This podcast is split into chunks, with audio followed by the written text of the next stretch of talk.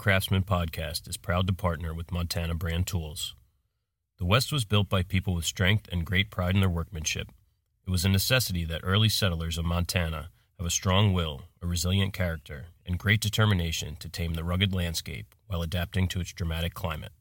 That spirit, made in the USA pride and craftsmanship, is alive today, both in how Montana brand tools are manufactured and how they perform. Montana brand power tool accessories are manufactured utilizing proprietary, state of the art CNC machining equipment and the highest quality materials available. Montana brand tools are guaranteed for life to be free of defects in material and workmanship because we build these tools with pride and determination. Montana brand tools are manufactured by Rocky Mountain Twist, located in Ronan, Montana. Montana brand's heritage comes from a long line of innovative power tool accessories. Use coupon code American Craftsman for 10% off your order at montanabrandtools.com. Episode 41. Wow. Here we are. 41 weeks. 11 weeks from a year.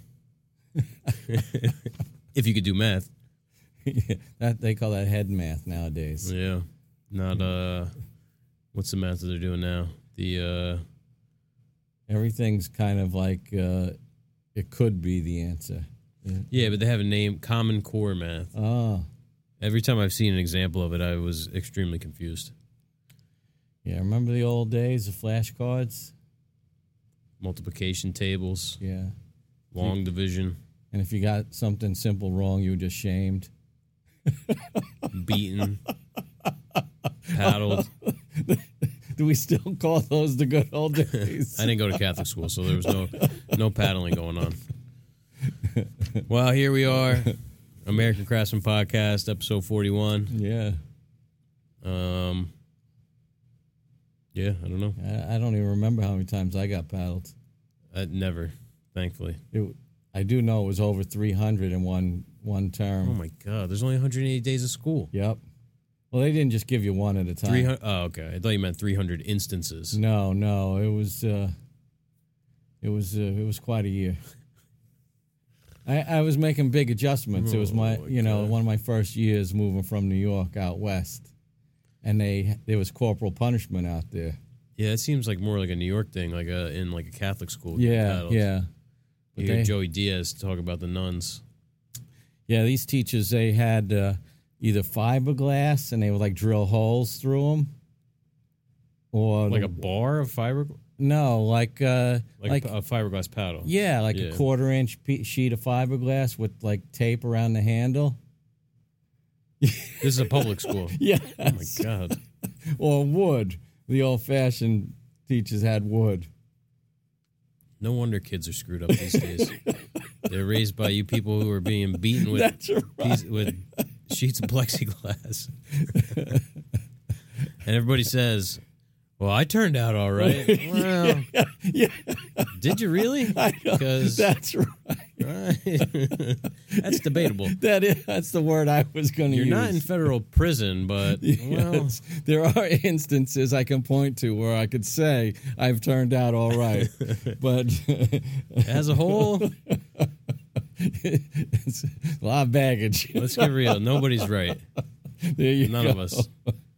Well, we got a special beer of the week this week. Yeah. Uh, as you guys probably know, Manny uh, has been in the shop uh, a little bit this this week, a little bit last week, helping us out with this welding project. Co- We're collaborating on that, and uh, so Manny's girlfriend Denise listens to the the podcast with him occasionally, and um, and she wanted to pick out the beer of the week. Nice. So Manny actually brought us two two beers. We're not going to be drinking both today, um, but we have one here that Denise picked out. Yeah, I'm so we'll- thirsty. We'll save too. the other one for. Okay, we'll do it next week. Yeah. So, oh, we got to do our B roll. Yeah, get that Um, camera out. We need to hire a, uh, a TD, technical director. yeah, HD 60 frames a second. Here's the problem: when I shoot this B roll, I'm shooting into all this area that's like when you see like the the audience uh, when you're watching Conan O'Brien. so what we got here is from Firestone Walker called Mind Haze IPA. Firestone Walker's a, a good brewery from uh, what I remember. I don't know if they've changed in the uh, in the years I've sort of been out of the loop, but They're out in Casa Ro- uh, Paso Robles, California. Oh, I, I've been through there. And you know what? Uh, on the box, it definitely had a blurb, but uh, it's absent on the can. So um, we'll have to we'll have to go in uninformed. That's Beer wine country glory. there. Paso Robles. Yeah. Yeah. I think they used to be in Escondido. Is that kind of in the same area? Paso Robles, if I remember, is more like Central Valley. Oh man, that smells good. So thanks, Denise. Thanks, Manny. Yeah.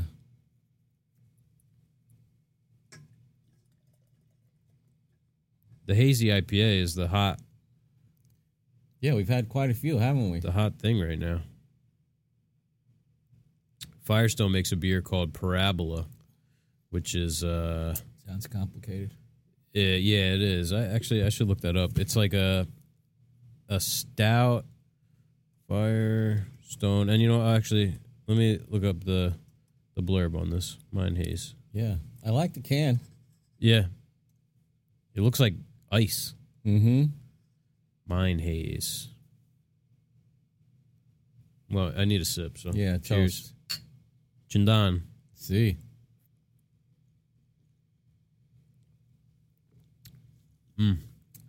That's good. Juicy hate. God damn it. I thought I was going to ask me how old I am. No, look at that. They have this. uh Oh, Fancy. it's like a Yeah, fancy web page. yeah. Six point two percent alcohol by volume, forty IBUs. So not not very bitter.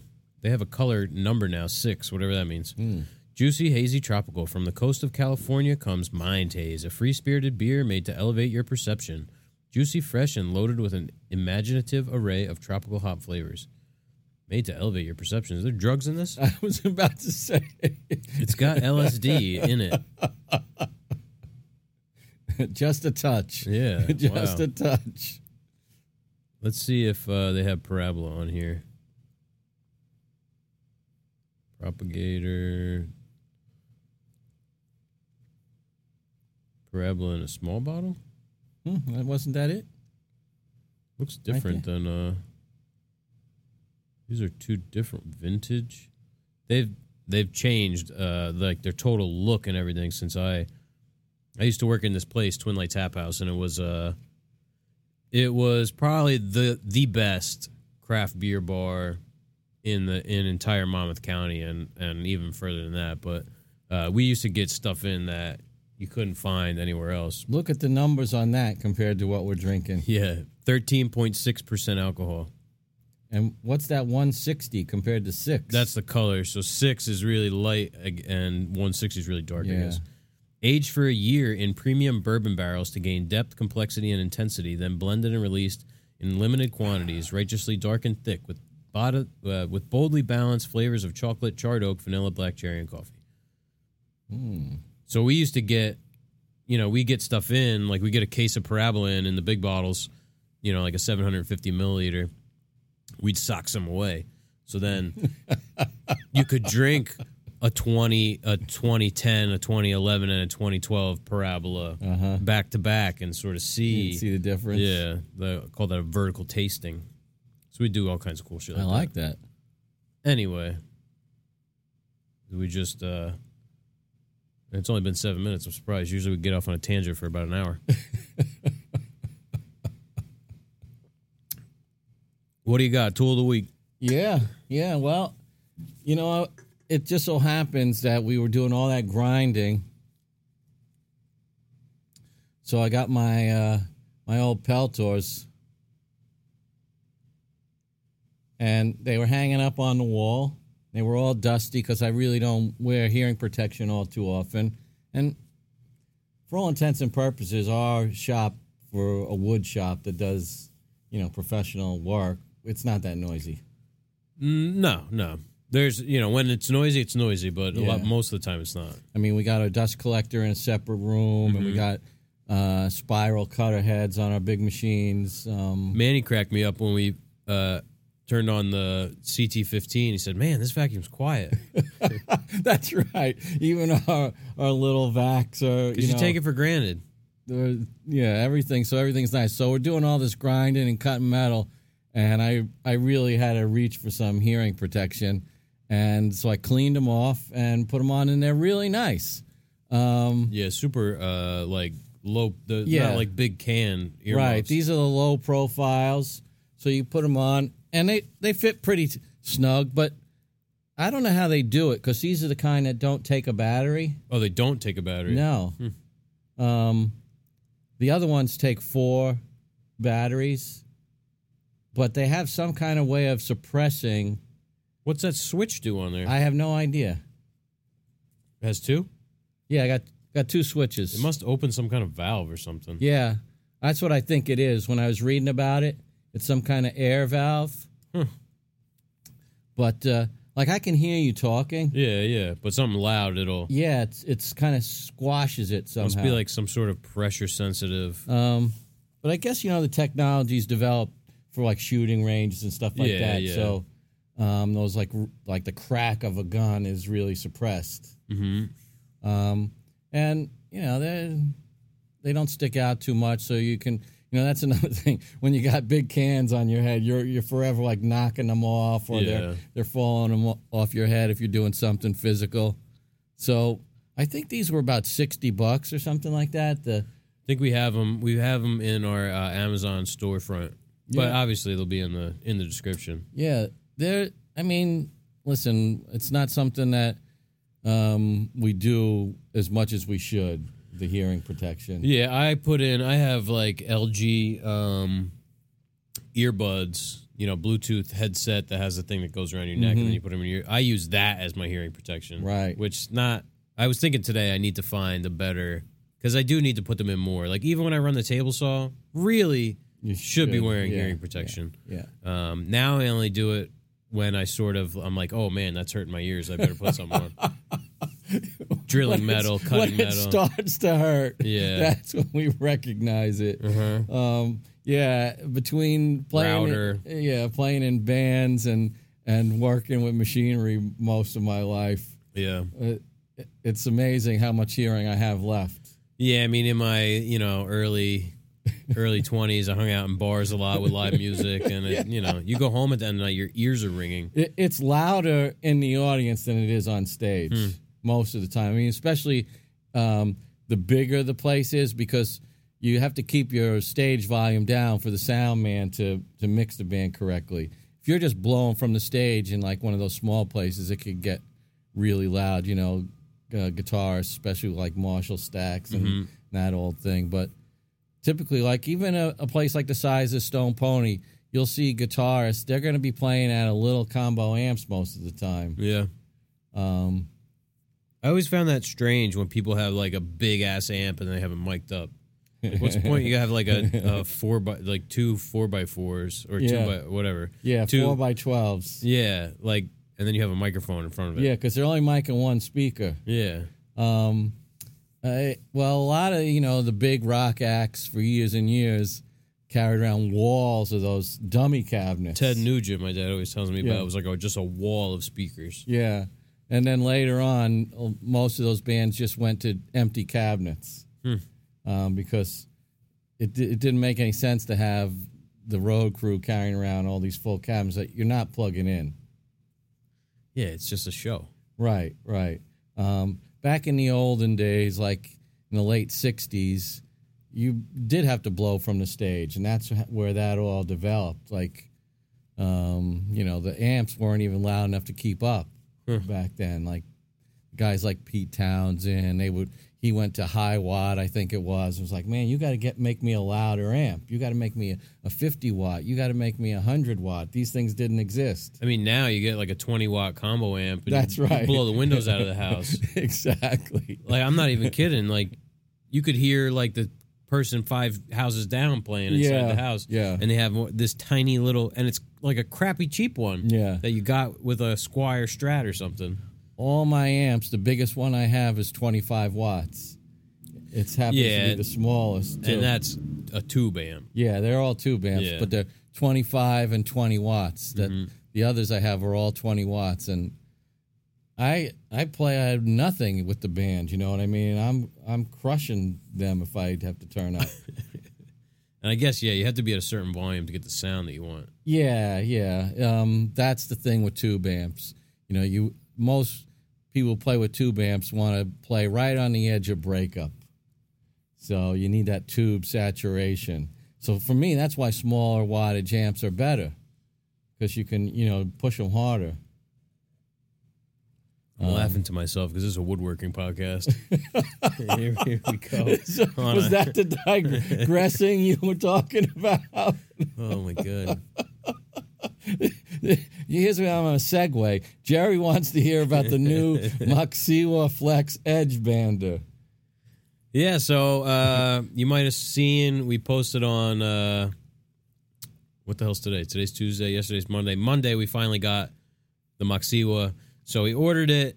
Uh, I don't know, two weeks ago from Taco Tools, which they they seems like they're the distributor for Maksiwa because they're in Pompano Beach and Maksiwa is they're based in Brazil. Brazil Yeah. and they're ma- all the as far as I know all the machines are made in Brazil and they're headquartered in Pompano Beach, so they must have some sort of exclusive deal going on.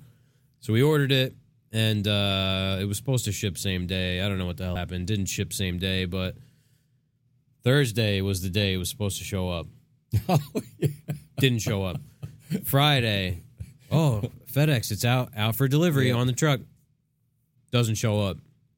Tracking updates about four o'clock. Uh, delivery delayed. Scheduled for delivery tomorrow. This Friday. So Saturday, all morning, I'm checking the tracking. I'm like, yeah, I'm gonna head over to the shop later. It'll be there. You know, I can edge band those parts or at least open it up, get familiarized with it. Uh, what time was it? I must have went over to the shop about two o'clock, did some work, expecting it to show up. You came back from having lunch with Christopher, and then we're standing on the porch waiting for it Yeah. and it didn't show up. So I went home 3:45 and then uh, a couple hours later I checked the tracking it said delivery attempted at 3:29 yeah. but business was closed or no one was home. I'm like, "What the hell?" I'm like, "We were standing Yeah. on the porch at 3:29 Yeah. Yeah. waiting for this person to show up." Of all the just by chance. Yeah, Right. just by chance we were because I have a text message to my wife at 3:45 when I was turning onto Highway 36 Yeah. on my way home. Yeah. So, I mean, without a shadow of a doubt, we were standing on the porch at 329.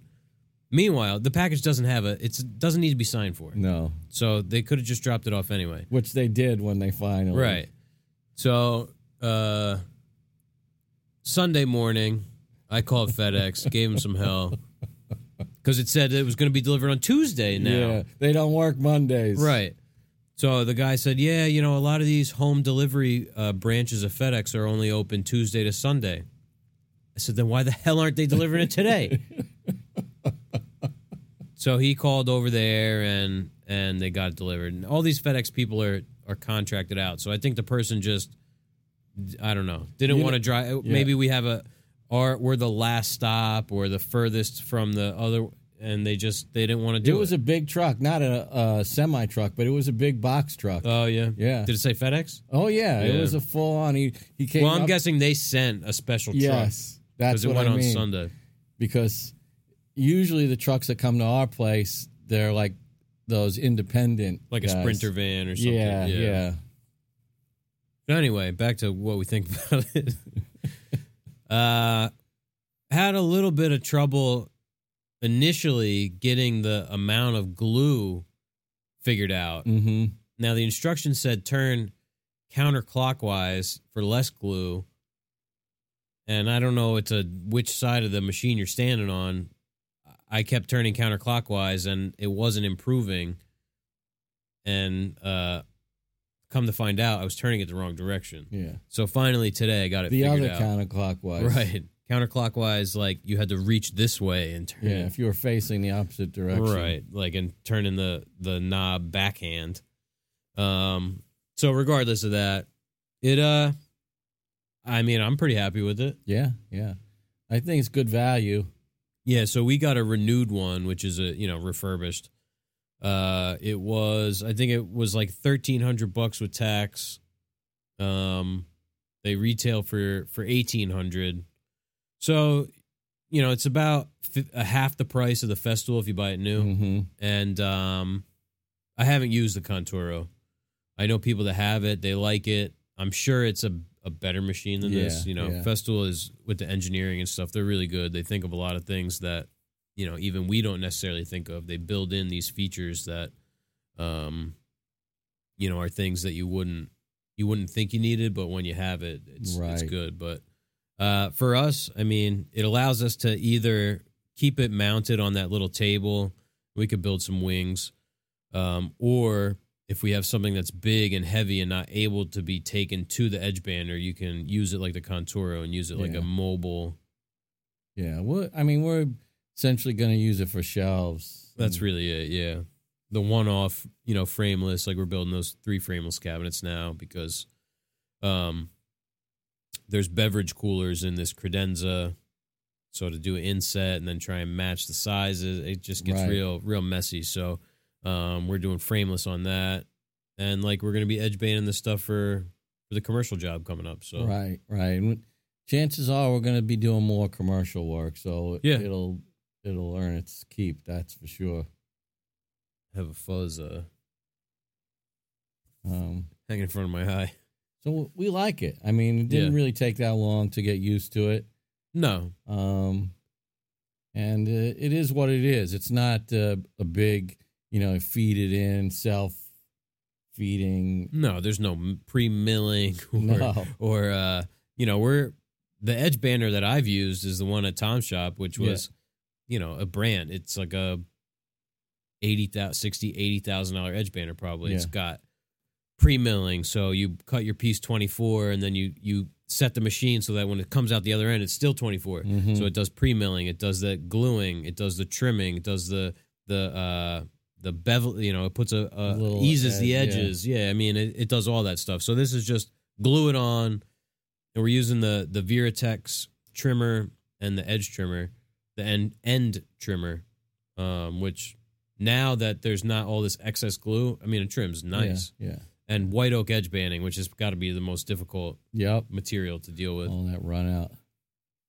Yeah, I mean, you know, white oak is white oak can be a nightmare. Lucky for us, we use it all the time. That's why I'm laughing. getting, getting a bunch more. Yeah, yeah, we got a hundred board feet showing up tomorrow. yeah, Five quarter doors. quartered. That's our bread and butter. Five quarter quarter white oak. Yeah, Which, believe it or not, we have none right now. that's unbelievable. We did just cut up a bunch of was that six quarter for Yeah, those doors. bottle holders. Oh yeah, yeah. Oh, was that only six quarter? I mean, didn't we get? Oh no, it was yeah, eight quarter, eight yeah. quarter, eight quarter. Yeah, that's Yeah. what I thought. We had six quarter for something. Yeah. Um. the tops of the altar rail. Yes. Yeah, it was left over from the church job. Mhm. I mean, I'd say uh tentatively, Yeah, initial impressions are good. yeah, uh, one and a half thumbs up. Yeah, yeah. I think we're just we're still trying to figure it out. yeah. It it takes it's takes a certain amount of user uh skill too to navigate. It's not like one of those things you Yeah. just shove it in. You have to hit the glue roller and the like pressure roller Yeah. at the you know at the same time. If Right. you lose contact from the glue roller, well, then you don't have any glue on your piece. So, Yeah. um, yeah, I was having trouble at the ends. I think an in feed and an out feed will help with that Yeah. because it's a small, maybe sixteen by twenty or something. Right. All right, Jerry. So uh maybe uh, you'll find yourself with one of these soon. Yeah. Let's move on to the questions of the week. I like this first question from Tim, Yeah, it's Tim a- at True Trade Carpentry on it's an- Instagram. it's an interesting one. yeah, I think this is directed at you since uh, the the episode of last week. Do you think any more pictures of woodpecker tool, your woodpecker tool collection, your Jeffrey woodpecker tool collection will surface? Well, I have an announcement to make. I've actually just signed a five year contract with Bridge City Tools. so I'm not going to be able to. the wood woodpecker's uh, ugly cousin. yeah.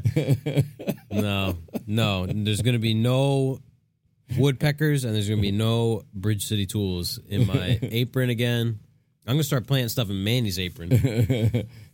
I've been framed. That's all I can say. Like Fall Out Boy cassettes. Yeah, I don't have to plant those; they're already in there. Fall Out Boy tickets, backstage passes. Backstage. Oh, oh, we're doing them dirty. we, we love Manny though. Oh yeah, Yeah. yeah. I won't blow up your guys' spot, Tim and Manny. Yeah. I don't know if everybody caught that, but there was, uh, you know, after last week's episode and our little, uh, you know, uh, I, I I won't excuse myself from it, but you know, you pretty much w- went off on Woodpecker. Well, yeah, I got an opinion. Yeah, and um, uh, earlier in the week, uh, the, there was a little bit of uh, conspiring between Tim and Manny, and they planted one of Manny's woodpecker tools in your apron, took a photo, and then posted it up on uh, Instagram. I will say It was really funny. it was yeah, it was hilarious. I was dying when I saw Yeah. it, but getting like some up close and personal time with that tool. I have an even lesser Less. opinion Yeah. of it than I did before.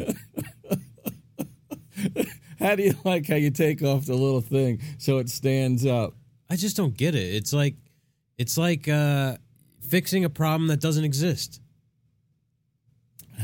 But I think we can explain more. This next question, I uh, purposely put these in this order. All right. This is from uh, from Vince, one of our patrons, Rob Vince P. See, his name has been evolving. I used to think it was Rob Vincep, but now I know it's Rob Vince P. on Instagram. What are your standard or everyday marking and layout tools? So, the I'll say it's probably less than a half a dozen things Yeah. obviously marking pencil. I, I like a point nine pencil. Layout and uh I mean I guess squares and stuff are considered would that be marking or would that be layout? I guess it's kind of both. Yeah, yeah, we use them both ways. So I use a four inch PEC double square. That does most of what I need. Actually, what I used even more is a Veritas six inch precision square. So it's just a an L like a, a mini framing square, six Yeah. inches by three inches or something. Yeah, it's three quarter wide, right? Yeah, three quarter inches wide. That does ninety. That does sixty percent of what I need. Let's say fifty percent. The PEC double square does forty percent. The other ten percent, I'm using a framing square that we have. It's a Craftsman that we know is square. and it's no big jewel of a square. It's no, just, it's just a Craftsman, a sixteen by knockabout. twenty four Yeah. aluminum. And I know I was shit talking aluminum, uh, but it's an aluminum framing square that we know is square and that we check and every we have a place then. for it to hang up, Right, it, it sits in one spot. So we don't bang it. It's around. not something that's in and out of pockets all the time that could get dropped or could, you know, get dinged or dented. Then we have a, a 18 inch Starrett with the protractor. I have a six inch Wazoo engineer square. That's and the the Veritas cabinet maker sliding square. And that's it. Yeah, yeah. And I basically have the same exact stuff. I just use them differently. Like I use the double square a lot Mm-hmm. more. I use the double square kind of like you use The precision square. This precision square. Yeah. But I also have the precision square, and we make sure our tapes are you know accurate to one another. Yep. Um, I I have a thing for tapes. Right now, I'm I'm still stuck on the Tajima, but we always make sure that they're measuring to one another. Yeah. Okay. I, uh, I maybe it's just the way that that we work and and it maybe it's just coincidence, but we don't do a lot of marking, like not No. marking that that really means anything Right. concrete. Like even just cut the tapers on those um, uh, wine bottle holders. Could I tell you what degree? I have no idea what degree it is. It's three quarter down from the top, and it's six and a quarter inches in from the side. And I, you connect the dots on the saw. I didn't even draw a line. Yeah. Point here, point there. So we don't It looks right. So Yeah. that's what, how we do it. like uh and i'm i hate to sound i don't know like i'm shitting on everybody but like the whole woodpecker thing with the holes where you can mark all these lines. Mm-hmm. I just don't understand what people are using that for. it is very foreign to how we work, and uh, we're lucky that we both kind of happen to work that way, and um, enjoy, you know, like that. What do you call that big broad-sided uh, Veritas marking I think they call it a cabinet maker's sliding square or something like, Like- that. I introduced that, and it's just like one of those tools. Like, wow, this is really handy when you want to run a long line. Yeah. And to be honest, we only do that for like laying out screws. that's exactly. And it's on the back of a cabinet that you're never going to see. That's that, that's when we start laying stuff out. When we're going to put screws in because we're both so weird that way. We want the screws to be Yeah. lined up and measured. Like if I'm cutting something, it's happening with a stop block or or if it doesn't really matter, then I'm using my tape and I'm cutting to a Mm-hmm. line.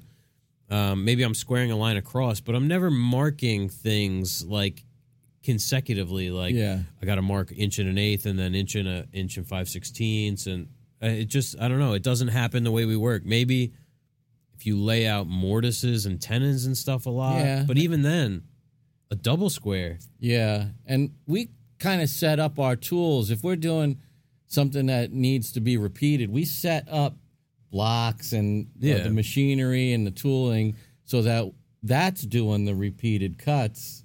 Yeah, like let's say I have to cut the middle out of a square of plywood. I'm not going to, me- and I want a three inch frame. I'm not going to measure over three inches. I'm just going to set the fence to three inches Right. and just cut it.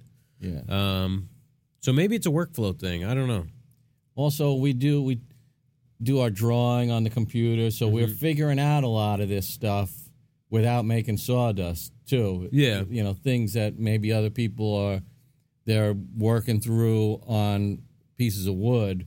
We've done that i- virtually. Yeah, I say this all the time, but the thing that always cracks me up, you when you see like a an ad for a tool, and they're like, you can mark 45 degree miters. Who is cutting to a line on a miter? Right, right. You, you, if your saw can't do it, you We don't even have a square that's set up to mark 45. no. we have a plastic plastic uh, speed square that we use for marking 90, not even 90, it's for Just- marking rough lumber. Yeah, with a piece of chalk. Yeah, or a Sharpie. Yeah, that's what we use it for. I don't know. To each their own. I, Yeah. If you like woodpecker, that's fine. Um, or and if yeah. you like having all these wacky marking tools, even Incra stuff like that, I just I just don't get it. I think people would be surprised to see the tools that we use. I wouldn't be able to work one of these tools into my workflow. Yeah. I, I wouldn't be able to do it. I would have a hard time finding a use for it.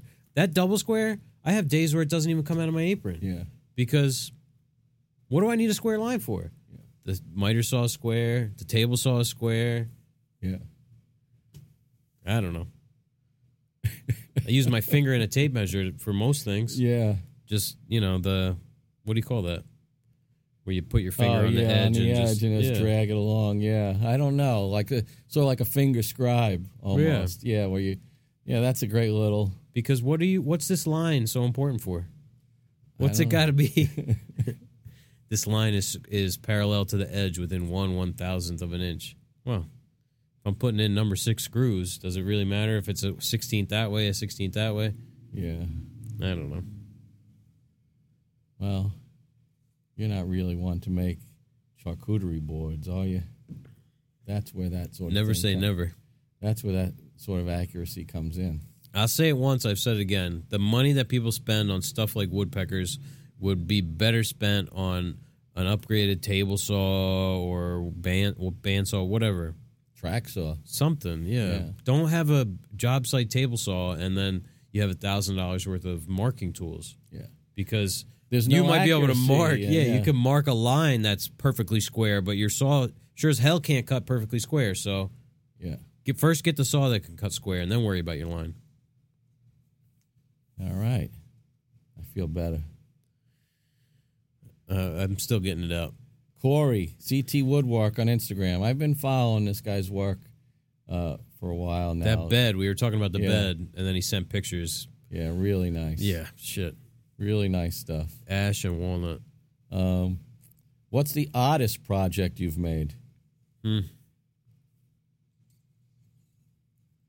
Made, I don't know. Worked on. I didn't even really work on this, but uh, reattaching the head onto that pelican.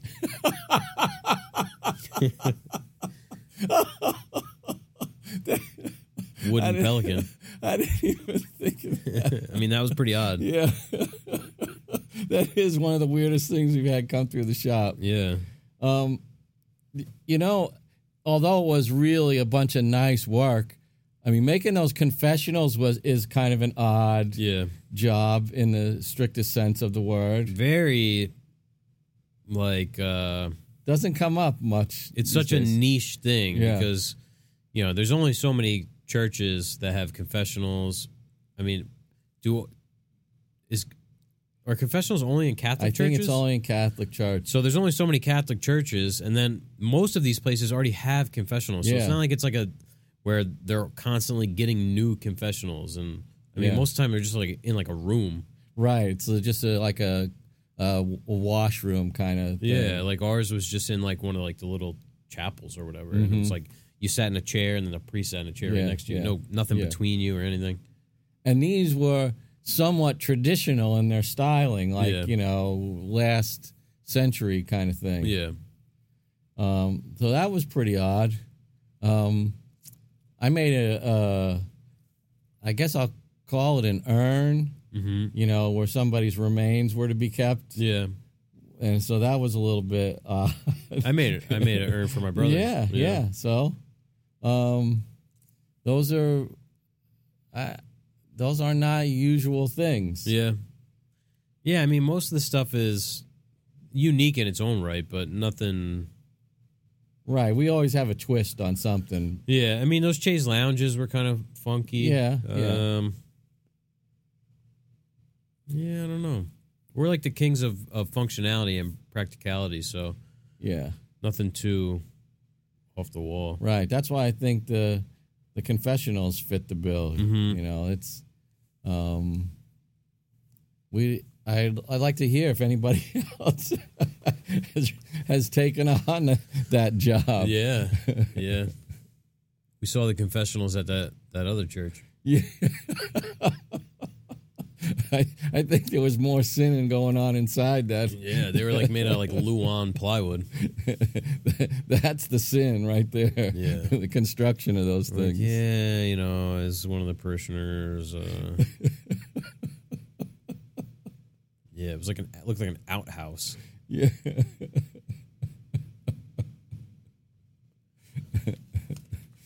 All right. You got one here uh, from Peter. He's a local guy. I think he's in Freehold. Uh, Ruster Rusterholtz Woodworking on Instagram. He uh, we were chatting last week. Now he he came to the U.S. from oh shit, was it Switzerland? Let me see because I don't want to misspeak. But uh,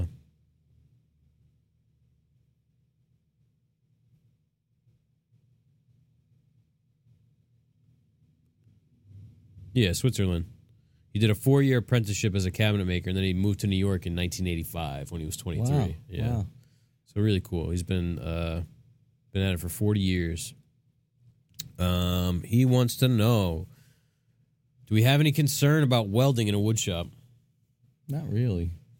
I wouldn't say concern. Yeah. I mean, we uh, we keep a bunch of fire extinguishers around, and uh, you know we're welding on the the concrete floor for the most part. So And we don't have a lot of dust. no, We don't have a lot of flammable things in the shop, just in general. yeah, yeah, no, no harsh finishes like that or anything. And it's it's always pretty clean, and we made sure it was extra clean Yeah, before we started doing this. I mean we've been vacuuming up all the metal dust. Yeah. But we're aware of it. We're Yeah. not oblivious to what's going on. and I think you know the risk is probably pretty low. Mm-hmm. You know those sparks, they fly off and they die out. You know pretty quick. And Yeah, they've been hitting us in the bare arms. Yeah, I mean, if you ever tried to make a campfire, you know how hard it is to to actually That's right. set wood on fire. I mean, you could hold a like a lighter to even like a like a torch, a butane. Right, it would take a while. Yeah. Oh, yeah. So yeah, we're uh, cautiously optimistic about it. Yeah. yeah. Um, I suppose there are some places that are fire hazards just to begin with. Yeah. So you wouldn't want to introduce anything like welding. Yeah, and that being said, I mean it's not ideal, but No. um It's not that much different from uh, any other shop environment the way it's set up. no, I mean we have like the mats and stuff on the floor, but I mean, Yeah. yeah, if it was just bare concrete floor, then be, be basically the same. Yeah, exactly. All right. You want me to read this next one? Yeah. Why don't you guys post the making of the beautiful things? Well, thank you. You do on YouTube. That's uh, Marcello or Marcello MF Cosi on Instagram. I'm not sure. Probably Marcel. He's in Brazil. Okay, because I I'm know in Italian, E after C is ch Hmm. in the Italian language. I'm not sure about Portuguese. Portuguese is one of those languages where I tried to learn a little bit of Portuguese because I worked with a lot of uh, uh, Brazilian people, and there's like uh, sounds that like uh, uh, a person that speaks English we just can't make those sounds. It's it's so difficult. It's funny how that happened. Portugal being right next to like Spain and Yeah. near Italy, it, how they have their own thing going on. Just Yeah, and then how it made its way over to Brazil. well, yeah, that's the that was the Portuguese colonization. Mm-hmm. But um, why don't we? Because it's a lot of work. That's the biggest thing. takes a lot of time. Jeff, it really has to, uh, you know, accomplish all of this stuff without much help from me. He's doing all our Instagram stuff. He keeps up with the website. He does our accounting every Friday, uh, which he stays home and does the accounting. That's the old account you're thinking of. Oh, I'm sorry, got confused. Um, so uh, that's the thing. Uh, we're not content creators. We're we do this to earn a living, to feed our families and ourselves, and Yeah. we we just try and stay involved enough so that we could promote our business and be a part of the 21st century. Yeah, and you know, we definitely we get enjoyment of uh, in sharing all this stuff, and Yeah. um, if we could just snap our fingers and these videos would then shit, I'd put them up every day. But uh, I mean, I have footage now on my computer from the bed I built my son, and you know, it's seventy five clips that need to be Yeah. stitched together, and a voiceover and editing and. I'm not a video editor. I'm a woodworker, and No. I gotta come, you know, come down here after work and sit down, and I just I barely have the, you know, the energy or or, or desire to do it. I mean, what does John Peters tell us every time he comes over to, to film? And he's a professional at it. Yeah. Well, he likes the behind the camera stuff, Right. Whereas I'd rather be in front of the camera because I don't Yeah. want to do all the editing, and it's hard. It's like writing for me. Writing is very difficult because I'm never satisfied, and I always want to go back and tweak it. And I'm like, so editing is the same thing. Which the podcast is nice because I just clip the front, clip the back, and that's it. Um, so trying to stitch together video, it's really hard. Yeah. I mean, the two I we put out Because you want it to be good. yeah, two two like YouTube videos we'll call them. One was um making this cabinet like oh, it was making shaker doors. So it's the doors on this podcast cabinet over here. And uh, the other one was making molding on the table saw. It was like editing that was it sucked. It's just Grueling. it's a it's a 20 minute or I don't even know how long. The one I think is only 5 minutes or something, but you have to go back and watch and rewatch this thing so many times. And it's like, do I trim this to to 17.2 seconds or 17.9 seconds and the transition it's just it's not it's just not easy. Now if we had someone that could do the filming and editing and stuff, I'd be all for it, but Yeah. I mean, I don't know. I don't know how much that would um, help us as a business if if we could find a way to incorporate it where we could, um, you know, pay for it and it, it pay Oh, for yeah. itself. But it would slow us down in the shop, and and we're already, you know, it's Yeah. it's to the bone. That's the thing. When you're doing it yourself, you have to move the camera, set up the shot. Your batteries die. You got to change the battery. You got to plug this in. Make sure you don't knock over the camera. Um, make sure that the machine isn't moving the camera. It just it slows you down. If we had someone there, you know, you would you'd have time where you had to stop and you know do a talking head to the camera, but um, it wouldn't be nearly the encumbrance that it is trying Yeah. to. And then when you have two people working, well, it's like if I'm trying to do a, a shot where I need to talk, well, then you can't be doing anything. So we can't play music. Uh, I mean, it's it's it's really difficult. Because even the times that John Peters comes over to shoot, you're doing the on camera stuff. I can't do anything. Yeah. Because you got to be out of the shot. You can't turn on any tools. Yeah, you can't be making any noise. So what? you just kind of got to watch and nod your head. Yeah, I mean, like when Danny came by and like Yeah. that worked out Yeah. because we just worked, and he, you know, took. But it's not like a composed. That wasn't a composed how to Mm-hmm. start to finish kind of thing. Um, Yeah, he really knows what he's doing. yeah, I mean, we tried to find someone. The thing is, we if we can't make money from it, then we can't pay someone to do it. So, Right. um, the YouTube channel is monetized now, but you know, a video has to have a lot of views to make any money, and um, you have to get to a certain point before it starts making money. And if we if we're paying someone now, then the the return isn't going to be enough to cover No. it. You know what I mean? Um, we've been monetized for a couple weeks, and it's like six dollars. So I'm Yeah. and I'm not complaining, but you know, it's just uh, it's hard. It's we would love to do it, but it's not the the the work and uh, financial commitment outweighs the rewards. Yeah, that's the real difference between a content creator and somebody who's an actual craftsperson who's doing Yeah. it for a living. Like if we had an, if we had nine to fives and we just did this on the weekend, well then yeah, it could take us a month to build a side table, and mm-hmm. we could film every step of the way, and then edit it and put it out, and and then you know maybe it gets a million views and makes money, but we have a week to build that same table, Right. or else we don't make money. yeah, the wife wants to know why she can't get a facial this month. Yeah.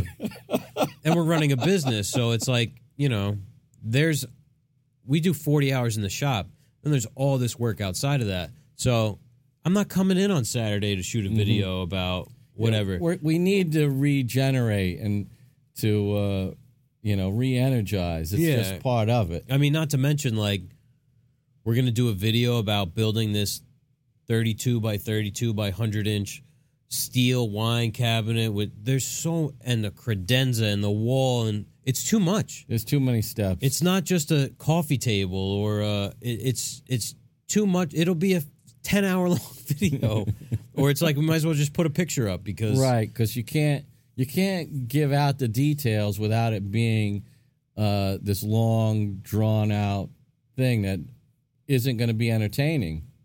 or even if it is, then the workload to produce it is Oh, yeah. exponentially higher than Yeah. if it's a you know a two minute long video. Yeah. Most people just want to see the results. You know what? Yeah, I don't necessarily agree with that. I mean? I'm one to watch these long format things, Yeah. but um, I think if somebody was going to watch the stuff that we do, they're looking for long format, They want detailed ha- how tos, and looking for to pick up tips and stuff. Um, that's like me. Like I don't watch these accounts that are just like all fluff, and you know, I watch stuff that's I want to gain something from watching. Yeah. This isn't just entertainment. I mean, Norm was the master at it. In 20 minutes, he put something together and explained it for the most part. Yeah. Um, I mean, they were usually fairly concise builds, but still, he made you feel like you could actually go do it after Yeah. watching it. Well, that was it. so. That's why. I think we gave a pretty simple answer, concise. Going here from Brian, Great Point Woodworks on Instagram. Simple question: Millions of best push stick videos on YouTube. Do you have a favorite and why? Uh, you know, I never watched one of those. God damn, Um, the one uh, I I like the shock that uh, you made, and I don't think I have one favorite because I like a different kind of push stick for a few different operations. Like there's ones where I want my hand to be as you know farther away. Uh-huh. Um, and there's some that uh, I want to make sure that uh, I got a you know strong grip. Like if I'm going to have to be pushing like a big heavy thing through. So it, it all depends, but I like something with a good handle, gives me the right angle where I can press into the fence and down at the same time. Um, so I, I, I don't I don't have any any real preference as long as it works. I'm a fan of uh I I mean I just make my own, but sort of based on the John Hines one that I mean he's probably got a bunch of different ones that he's got videos on, but uh, I don't know what you would call it. It's like a L shaped or like a almost like a seven. You know, it's got a handle that kind of tilts forward Mhm. like this, and then a straight uh, thing like that. If you're if you're just listening, you have no idea what the hell I'm talking about. Uh, you know, it's uh, it's got a handle, and then beneath it, it comes parallel to the table saw with like a little notch in the back. You know, to Right. hook onto the thing. I like the notch in the back thing. Yeah, yeah. I, I'm not a big fan of the ones that like are a notch at the end of a stick. I will say John brought over one of his push sticks when he did. Uh, if- it was like episode. Tw- you believe that was like episode 24? Holy crap. Well, yeah. Um, that was his tool of the week, and he left it with us, and I've been using it a bunch. Yeah, yeah. Um, so yeah, I, I like uh, that John Hines one the most, and I've been using the John Peters one. That's good for for uh, like thin stuff. That Yeah. Yeah, you know, um, like for store bought ones, I don't even know the name of it, but that big orange one, I, I hate store bought push sticks. um, that one's good if you're doing stuff that's like three quarters of an inch wide, because that's about how wide that thing is. I don't like the backstop on that thing. It just Yeah, it doesn't seem very spring. yeah. It doesn't seem very like strong. Yeah. Um, that thing's good too if you happen to need to joint something that's kind of small because it's got like a V cut in the Yeah, in the rubber. But for the most part, I like a wood push stick. yeah. You ever run into the blade with a plastic push stick? No, I have. It's fucking bad. maybe that's why. the Bosch table saw comes with this red, or maybe it's black now, red plastic. You know, the kind with the notch at the end. Yeah. And I ran into a dado stack with that Oh, on a job site table, and it it exploded into a million pieces. It was Holy terrifying. I like plywood, three quarter inch plywood. Yeah. I I like the the half inch plywood stuff too because it gets closer to the you know blade. Like a lot I'll of times, just cut right through it. yeah, I'm reaching for a push stick when the, the blade's really close to the Yeah. fence too. Yeah, I mean, I don't. You we have a SawStop, so I know you're not supposed to get um too comfortable, but unless it's two inches or less, I'm not Yeah, using a push yeah. stick really. Yeah. So, um, I gotta check out some of those uh, videos. Best, Don't waste your time. you know me. this is a great question. I wish I had time to ponder it. yeah. If a tool manufacturer asked you to help them create a new tool, what would you want it to do? That's uh, from Matt, one of our uh, patrons. He's Haygood Hardwoods on Instagram. I'll go first. Let you think about it.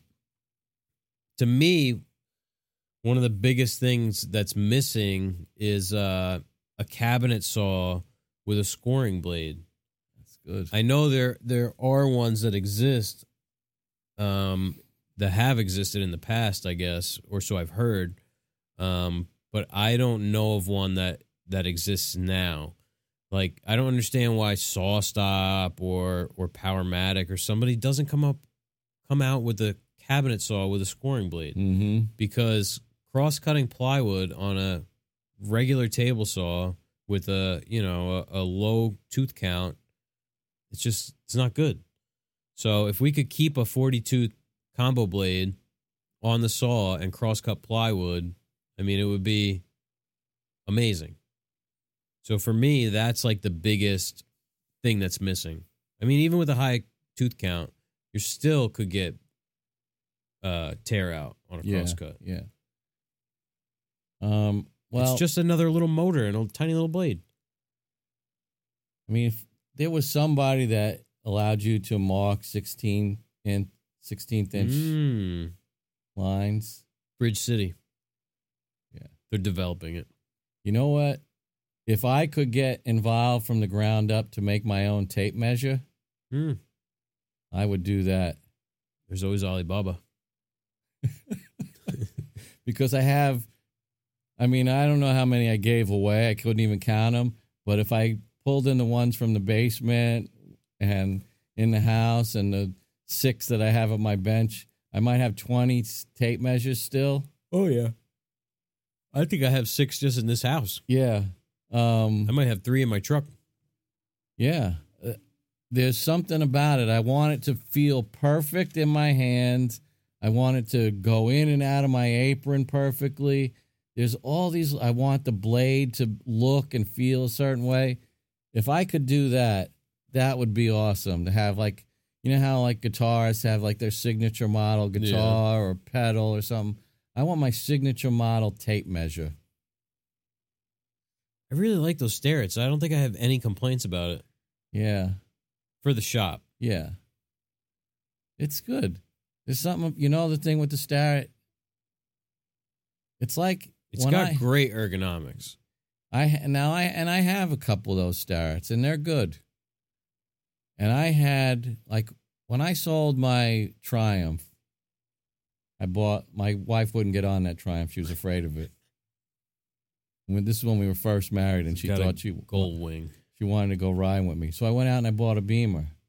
And I bought a GS 1150. Now, this was like one of those, sort of like uh, Baja, you know, it's it'll go on dirt roads and stuff like that. But it's pretty heavy because it's an 1150. But it's got heated grips. It's got, you know, hard bags. It's, it's, it's a BMW. So it's got, it's like a Festool Yeah. it was a beautiful machine, but there was nothing. There was no exhilaration.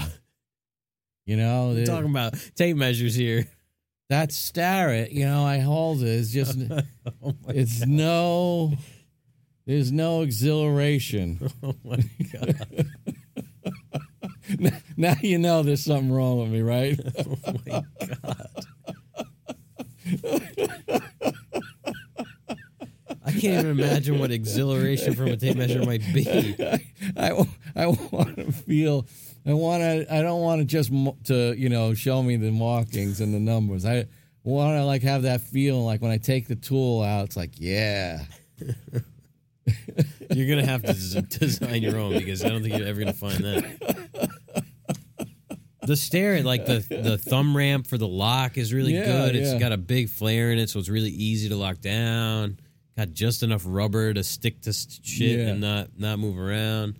I don't know. Yeah, I, like, the tape on the Tajima better than the Starrett. Mm, I the like- white. I don't know. I don't like the white. I that's the I like the white. I did, but now I don't. I like the white. And I wore out every st- every Tajima that I had Yeah, really fast.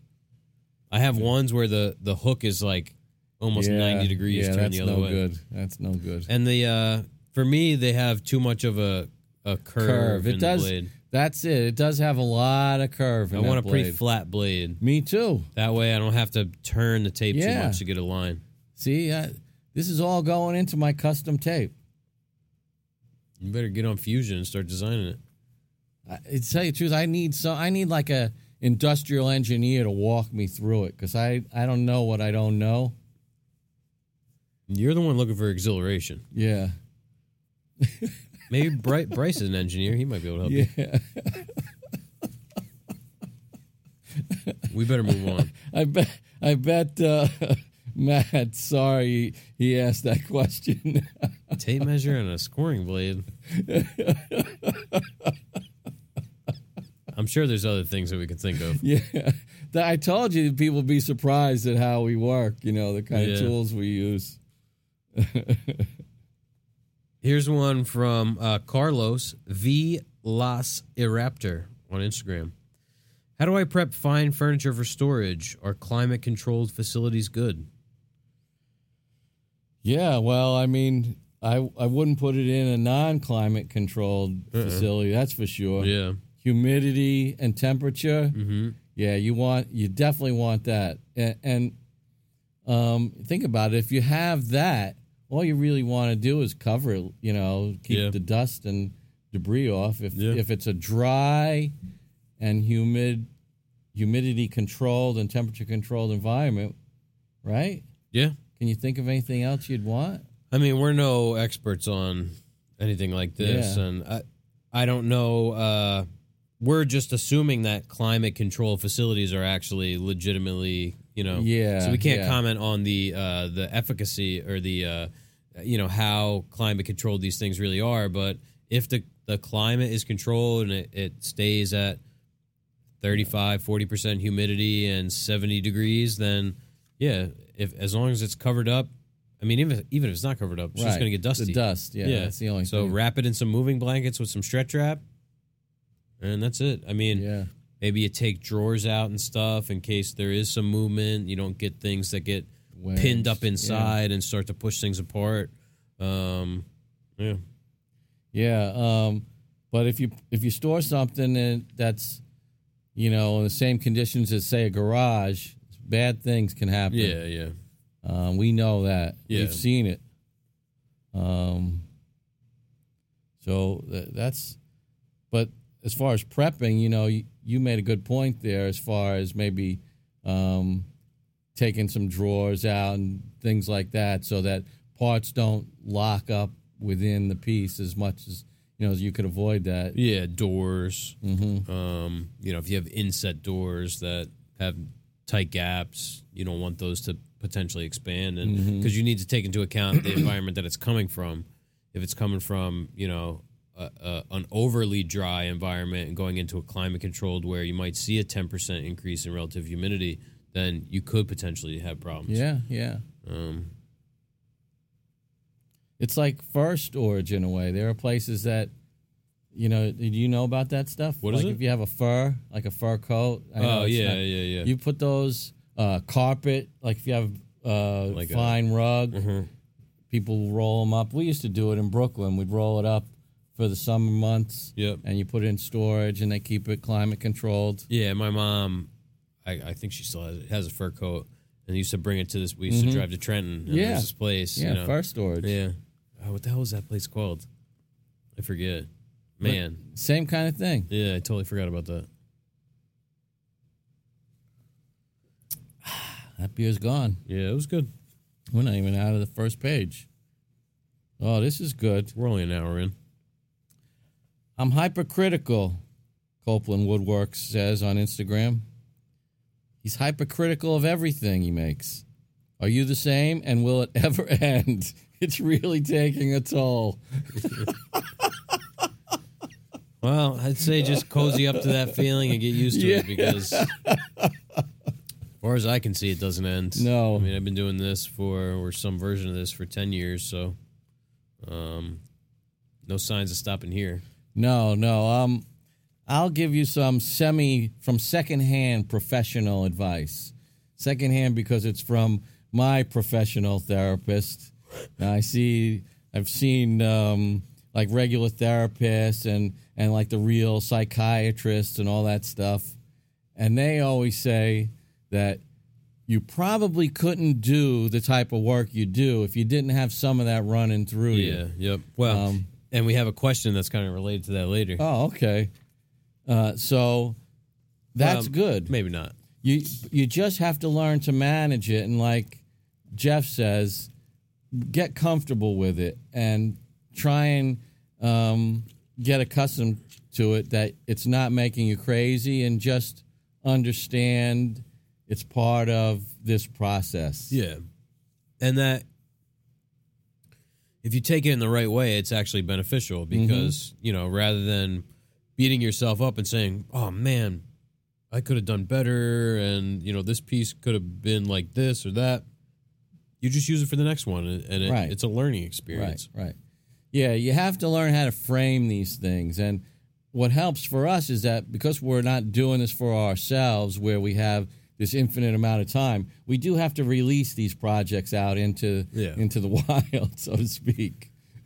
I mean the the uh, the best people I've ever worked with were the ones who were the not satisfied with the thing when it was done. Right. I mean, when you people who like send something out and they're like, "That's perfect, that's great." Yeah. Usually, it's they're not, not, striving to get better. Yeah. It's just you know they're uh, just going through the motions. Again, uh, go back to music. The analogy is like once you mix a record, you you know you like it at that time and you're satisfied with it, but as the time goes on, you you're never happy with it. You listen to it and you go, "Oh man, uh, Can't believe we did that. yeah, this is too loud. Why'd we put that part in Mm-hmm. there? This is oh, I can't hear the the cowbell. More Yeah. cowbell.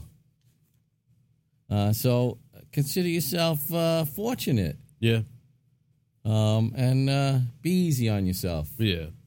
Go easy on yourself there. All right. Uh, oh, another good question. Yeah. It's from Joffit, one of our patrons, Joffit Hernandez on Instagram. Mercedes Sprinter versus Ford Transit. Oh, yes, please. Yeah. I mean, if, Either one. if cost was no object, of course I would choose the Mercedes. Yeah, those uh, four wheel drive Mercedes Yeah. are they look I I mean, I, I can't speak to all the specifics of these vehicles, but they look nice. Yeah. The other thing with owning a car like that, or in this case, a, a van, um, they cost a bit to keep up Yeah. too. You know, all the things like oil Parts changes and. And tune ups. Those things they they the saying in the motorcycle game was they you know they give you the bikes as cheap as they can because they get you coming in the back door. Yeah, it's like a loss leader. Yeah. That's like uh, PlayStation. I forget which one, but they were might have been the PlayStation Three when they put a Blu-ray in it. They were actually selling them at a loss, and all the games and everything is where Yeah, they made their yeah. money because it had a Blu-ray player in it. Must have been, must have been a PlayStation Two. I don't know. I, I never played really played that, but. Um, yeah, they were selling them at, at a slight loss, and they were making it all up on the Oh, games yeah. and the controllers and all that stuff. no dopes. no, Yeah, but uh, we've been talking about it because you know we could really use uh, a nice van. I mean, who couldn't? yeah, Um, and once I sold my big truck last year, I've been driving around uh, my uh, hand-me-down uh, Passat, and because I don't really drive anywhere, you know, I I go to rehearsal like once a week. I probably put uh, about hundred miles a month on the car, maybe. yeah.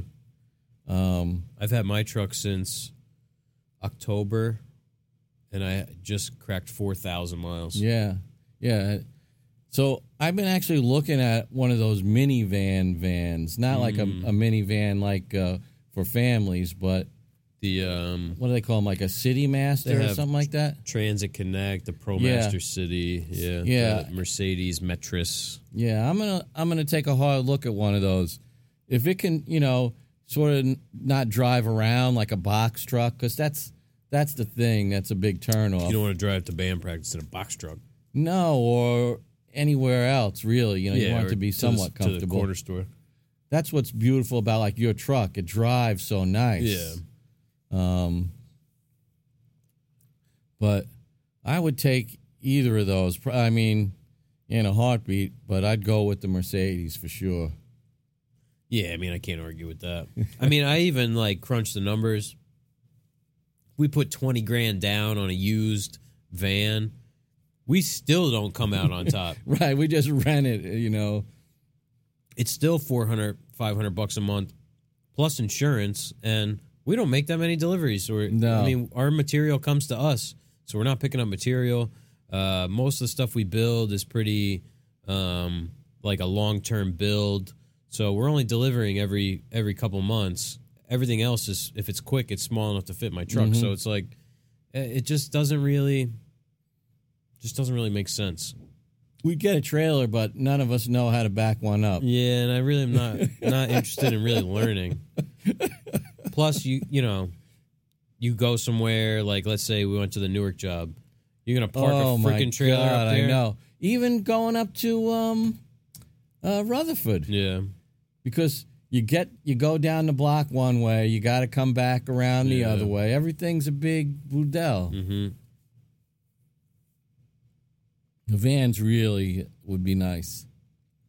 So, um, yeah, keep that patron money coming. Reminds me when we were in Vegas and we walked up to like the Ford. You know, they had all the Ford trucks and stuff. He goes, "Oh, how big's your fleet?" uh, zero. Zero, yeah. no, no, we really appreciate the question and your support, uh, and we'll uh, we'll keep you informed. We'll see what happens here. Um, do you have to love what you do to be good at it? That's from Manny. Too many mistakes. I heard of that guy. Yeah, I think he does some welding. One of our patrons, one of our good close friends. Yeah. I don't think uh, everybody's going to like this answer. I think, unfortunately, you don't. Yeah. You know, some people can separate, separate. You know, a, let's call it a passion and a job, and be proficient at the job, but not have any passion. Yeah, yeah. And um yeah, I mean the things that that are required to do our job well are you know, accuracy, an eye for detail. Um I don't I don't think um unless you get into the artistic part of it, like with design, you might have to have you know, to be more creative, you might have to have more of a love. Yeah, Now that I wouldn't say it's a requirement. no, I think if the question was, will loving, uh, will loving your job make you better at it? I would say yes. mm-hmm. But I don't think you need to love your job to be good at it. right, right. If you're ordinarily, uh, if you're, if you don't like your job and you're operating at a seven, and you love your job, you might be operating at a nine or a ten. Right. And at seven, you might be good, Right. but if you love it, you're going to be better. Yeah, I agree, hundred percent. Um, and the thing is, you have this little internal voice about quality and your character and all these other things, and this comes into play. We know that there's people that work at places that they don't enjoy going to Yeah. but their inner voice isn't going to let them do a half-assed job when they mm-hmm. know they could do something better. Yeah. It's just it's not their makeup. So, I think uh, I think you hit it on the head. Yeah. So, short answer no. This is interesting. Yeah, I, I, I was just about to give my answer to the Oh. question. Uh, this is from Vince again, one of our patrons, Rob Vince P on Instagram. Installing SOSS hinges with a domino. Have you heard about this technique? No, I have not. Me neither. I don't know what kind of big ass domino. Yeah, I mean, uh, does one of the like the what what number is it? The eight hundred? Is it the D- Two oh eight is what we typically use for three quarter for like three quarter or one inch material. It's a 20 208 or a two oh four. Right, but that big domino, the Oh, bigger yeah, domino. Yeah, the the yeah seven was it seven hundred? Yeah, I couldn't remember what number Yeah. it was. I think it goes up to. Let's see. I want to say 12 millimeter, but it's got to be bigger than that because that's only one size up from the. I mean, if there were certain uh, hinges, SOSS hinges that fit with um, certain domino cutters, that would be uh, amazing. Yeah. It would sure make things fast. Those SOSS templates are kind of uh, hit and miss. We we've talked about that in the past. Yeah, they're um. They're a little sloppy for my for my Mm-hmm. preferences. I think that they do that on purpose for to mitigate any sort of alignment issues. Yeah. because then they'll have people calling. I'm like, what the hell? My Doesn't door, fit. yeah, the hinges don't line up. I can't get them in. Need need a little bit of what we used to hear called the float factor.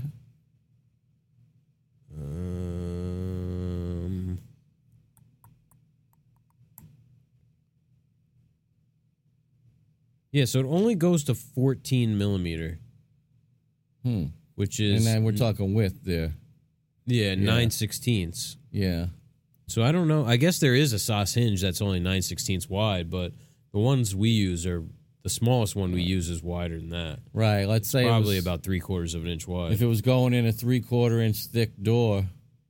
Nine then nine sixteenths would probably be appropriate. Yeah. Yeah.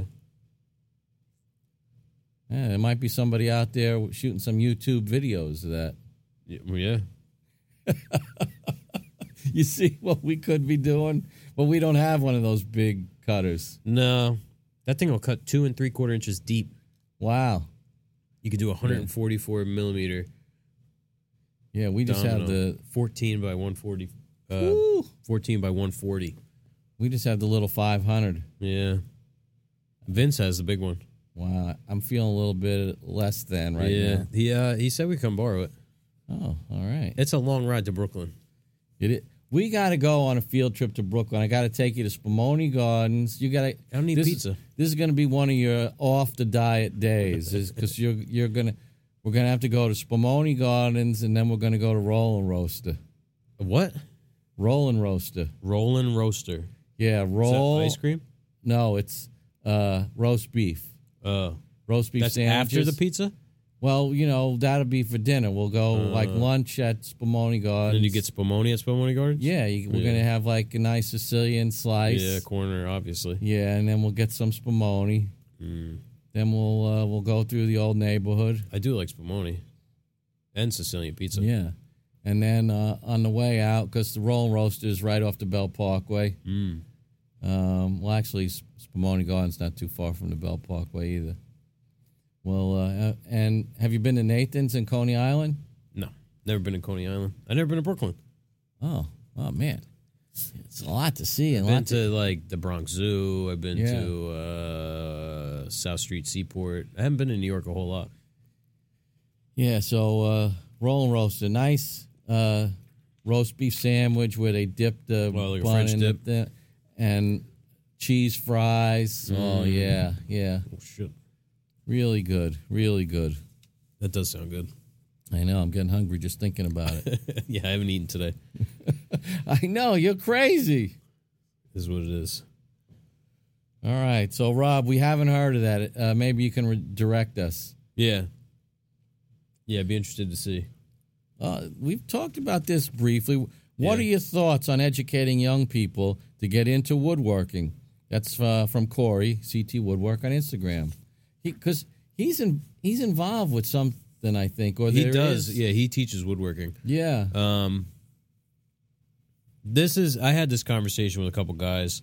I think what really needs to happen is there needs to be some sort of government program to make this happen because the problem is um, no one can afford to bring in a worker with no skill. No, we can't afford to bring in a worker that has skill. no, that, that's how that's how much they slow us down. So what needs to happen is like, um, you know, the government's subsidizing all kinds of BS that that Right. doesn't need to be subsidized.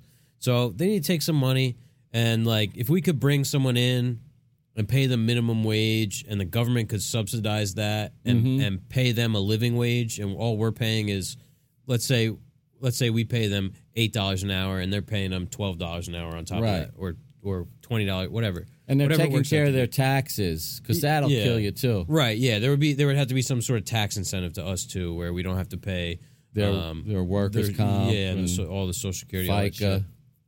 Um, then it would give us incentive to teach someone Right. how to do these things. We need to bring someone in that can make the money that we're paying them and more. Otherwise, why the hell would you bring someone in? Mm-hmm. Right. So that's the biggest struggle for everyone. I, I talk to all these guys, and all they do is complain about the people that work for them because nobody nobody is worth what they're getting paid for most of the time. Um, And that's why we don't have anybody. the employees don't have the drive because you can't pay them enough. Like, you know, people don't want to work hard and learn on the after work and and uh, strive to be better if they're not making a, a living wage or a wage that they're they're satisfied with. It's um, you know, you can't bootstrapping doesn't doesn't No. always work. So and the time frame. The young people we've encountered think after a couple of weeks they're going to be doing things that we do. right, When you tell them it's years and the process never ends, actually. right, yeah. Like you can't just sweep the floor and then expect to just the next day you know how to use a table saw. No, Right. Well, you need to sweep the floor today, and when you get done with work, you go home and you're watching a video about how to use a table saw or reading a book and this and that. Um, there's no incentive for people to do that if they don't see a, a career that can develop from it. Right. So it's multifaceted. It comes from you know us needing to be able to make money and um, see value in someone, and they also need to see value in the job. So if you're making you know seven twenty five an hour sweeping the floor, you don't give a shit about learning how to use a table saw because you could just Right. go get a job at Chipotle making more money. Right. The two best helpers I ever had, they both went off into real careers Mhm. outside of the shop. They they loved working in the shop. Christopher always says, if I won the lottery, I'd just come back and work in your shop for free. I hope he wins. but there's no money, you know, and they see how hard it is to, you know, earn a living. And these Yeah. these were kids that had, you know, strong educations and other career drives. So the I haven't run across a kid that came up to me and said, "I really want to do this, and I'm willing to work for five years to to learn this." Yeah, and I mean it's a lot to expect from someone. Of course, So it's you know there And- needs to be some sort of out. It we've been the industry has been hit so hard by uh you know offshore manufacturing and and the dumbing down of the trades and just the public perception that we need help to make this happen. It's Mhm. not going to happen on its own. Yeah, I'm. I mean, I when I worked by myself and I was trying to figure out how I could get help in the shop. I mean, I tried every avenue. I went to schools. I went all over, and the closest thing I could come up with was creating a contract that was, let's say, six years long, where by the end of the six years, the per- I was making the greater investment in the beginning in time and money, but then that person who had been learning, they were going to be paying it back in years four, five, and six Yeah. because they would be a, a big help in the shop, and they weren't going to be paid like they could Right. get. They'd they'd have to pay back those first years. Yeah, it's like going to like a, a school basically. Mhm. Like at a I mean, that's what an apprenticeship it's an apprenticeship. And who you can't I mean, you're gonna find a stranger to, to sign up for that? No. I couldn't even interest any of my relatives. Can't even find a stranger to come sweep the floor. For, I know. So everybody's also been influenced by the television and the videos, the DIY TV that makes it look like you can just, you know, we we stopped into this house and these homeowners don't know which end of the hammer to hold, and in 25 minutes we're going to remodel their whole house. yeah, we have five days to to gut the kitchen and and here we sound- gave them safety glasses and a sledgehammer. Yeah. Let's demo this place. and a hard hat. Yeah. Oh, okay. Now we're gonna build a coffee table Out of yeah. out of The this old, door. The old wood paneling. it's so there's there's not enough realism Yeah. injected into this conversation as far as the expectations of the novice go. hmm But we love the idea of education. We love the idea of getting more people involved in the trades. But I'll go off on a slight tangent here. The thing that has sort of been annoying me lately is this. Um, and I don't want to, uh, you know, uh, usually alienating people's your job here. Is it? I don't know. like the whole maker movement yeah. where making cutting boards and uh, charcuterie boards and all this stuff where you're spending hours and hours making things and then kind of giving them away or selling them at giveaway prices.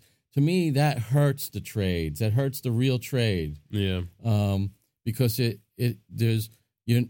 I don't find people really developing their skills beyond that one introductory thing, Mm-hmm. and we can't make. We have all the tools in the world, and we can't make a cutting board uh, and sell it for a profit um, at twenty dollars. No, no. So can't even not even a two hundred dollars. No, so that's setting this unrealistic price floor. Yeah.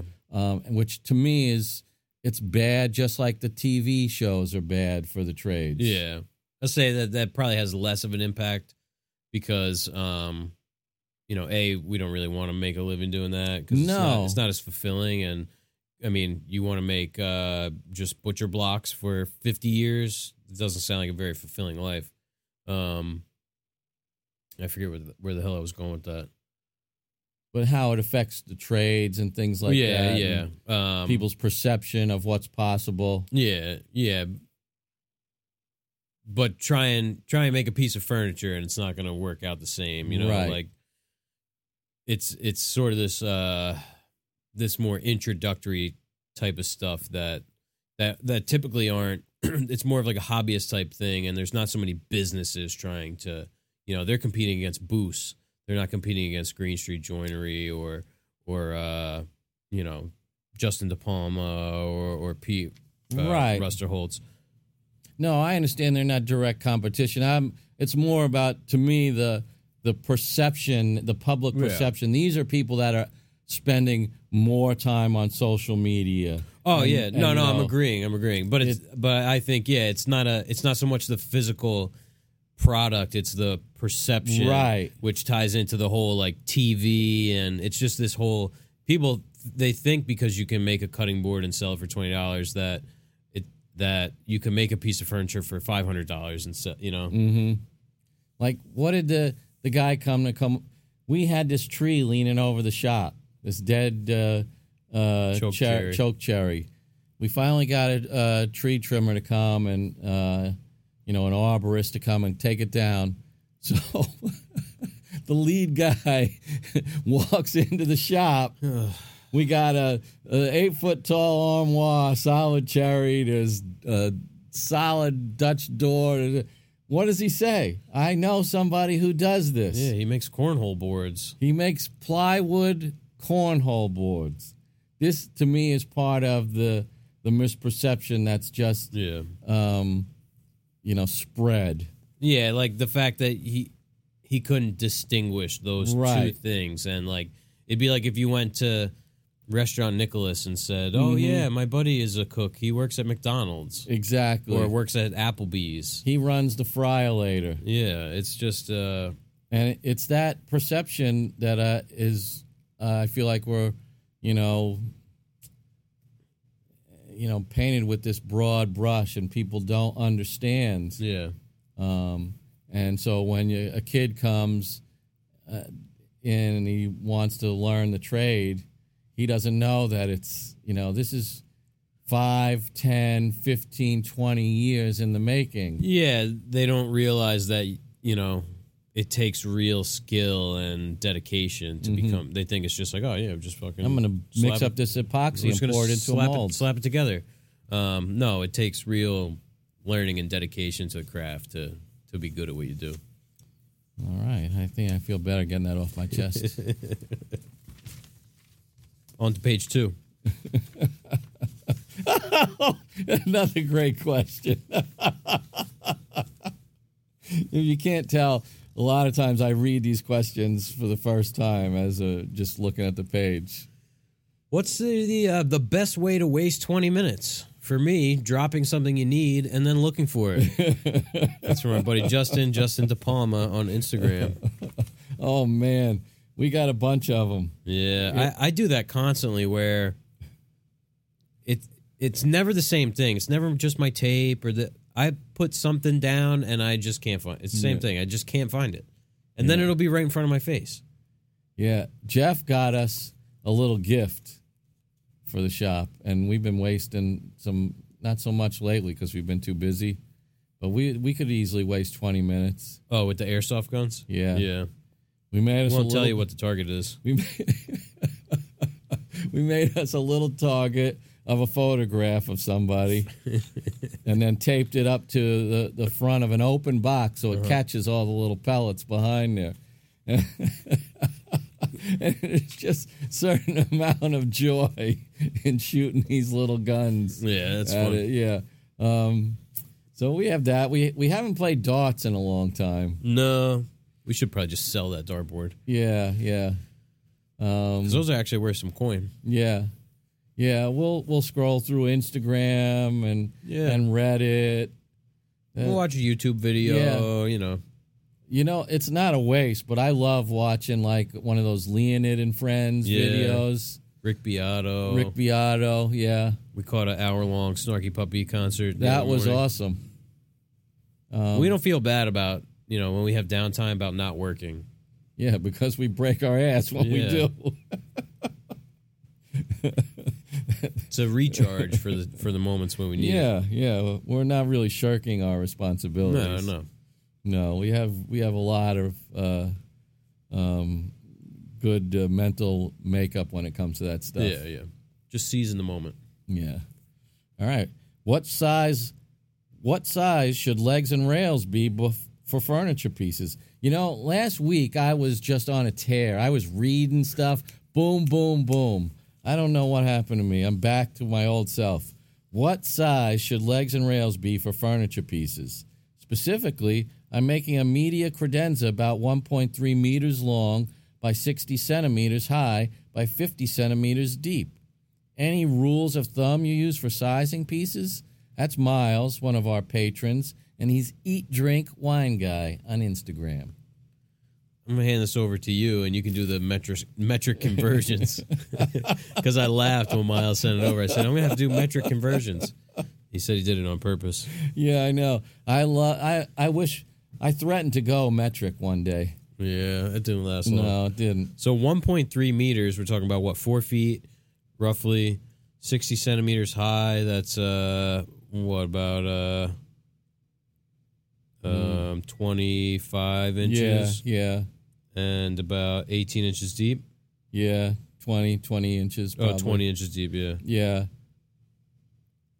So the you know our fallback um, for design is always to start with like the golden ratios. Yeah. That you can't really go wrong if that's where you start. And then take a look at right. it. Right. Vi- you know, um, I'm assuming that you're drawing this somewhere, some way, whether it's I think Miles been using SketchUp. Okay. Or maybe forget. He just told me he picked either SketchUp backup or Fusion backup. Yeah. Well, whichever you're using, start there. Um, and if it's a media credenza, you're going to have to work with some of those fixed measurements of things that you got to put in there, like whether it's record albums or AV equipment Yep. or what have you. Uh, and I always like to start with that and then work outward uh, until I can get the the right balance. Yep. Um, you know, there's going to be room dimensions. So it's not as simple as it all sounds to get something that's really pleasing to the eye. So he's asking specifically about legs and rails. Yeah, yeah. So you're saying it's all based on uh, the sum of the parts. It's not. You can't just. Right. That's what that's what I would say. I would I would take a look at the box with the stuff in it and legs height is going to change everything Yeah. and and there's no real fixed rule on that. Like we made that really low slung cabinet on a short base for um, Easton, and that looked cool. Yeah. Uh, maybe you want something that's going to have tall, slender legs and sit on like more of a box frame that way.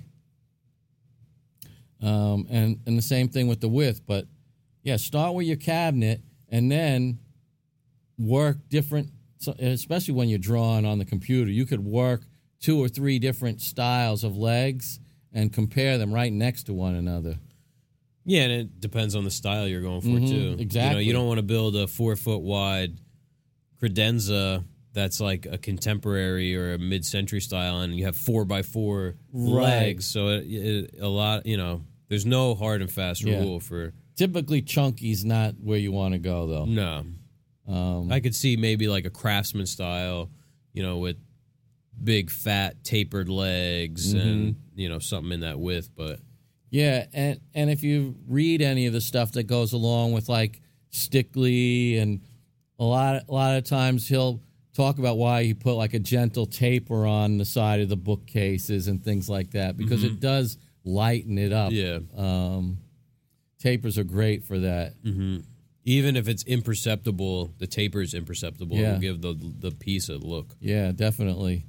you know, we Um, put like little tapers on stuff, and you couldn't really tell that it was tapered, but No, but it lightens it up. It right. has if it, you would be able to tell if it wasn't tapered, exactly.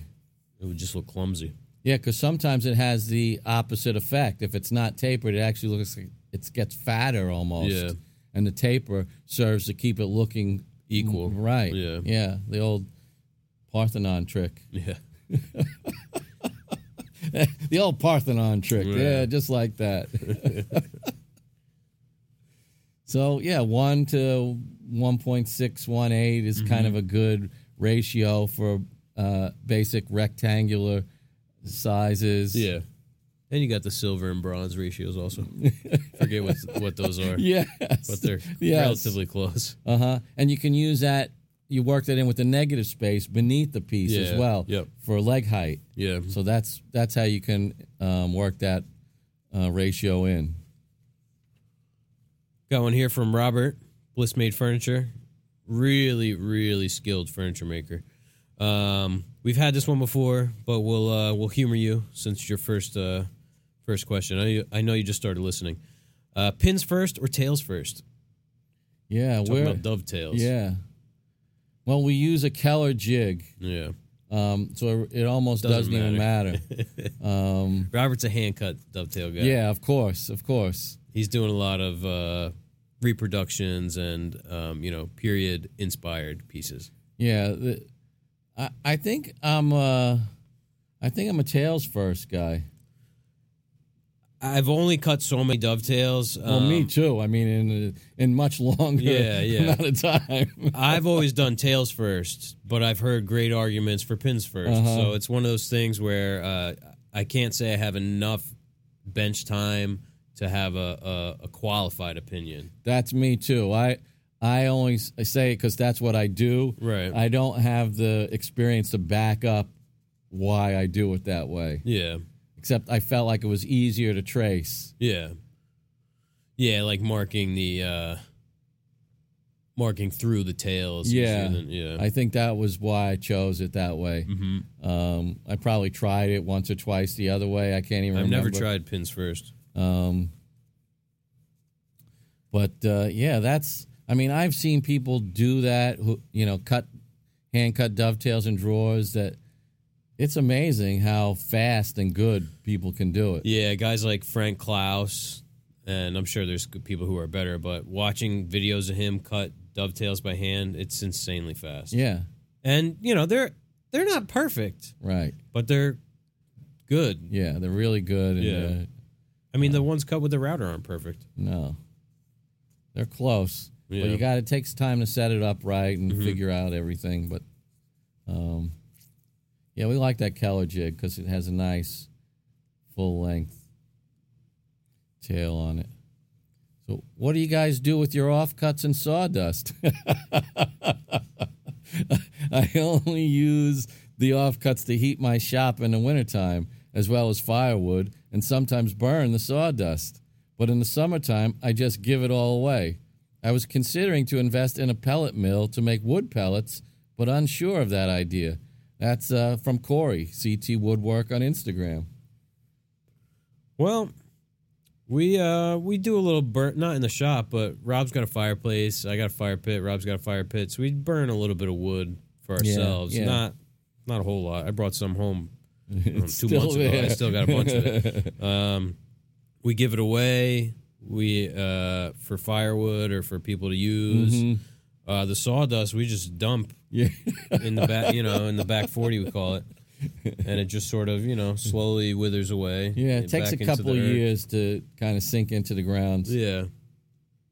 So nothing, nothing exciting. We wish we had, you know, better ways to get rid of it sometimes. yeah, you know, it's it's uh one of those things you got to get the return on investment. So could we give it to like some local like horse farm? I know people Yeah. use, but But they can't have walnut, yeah, and we work with walnut. And you don't want to give them stuff from the table saw that's like the the plywood, mixed in with in it. there.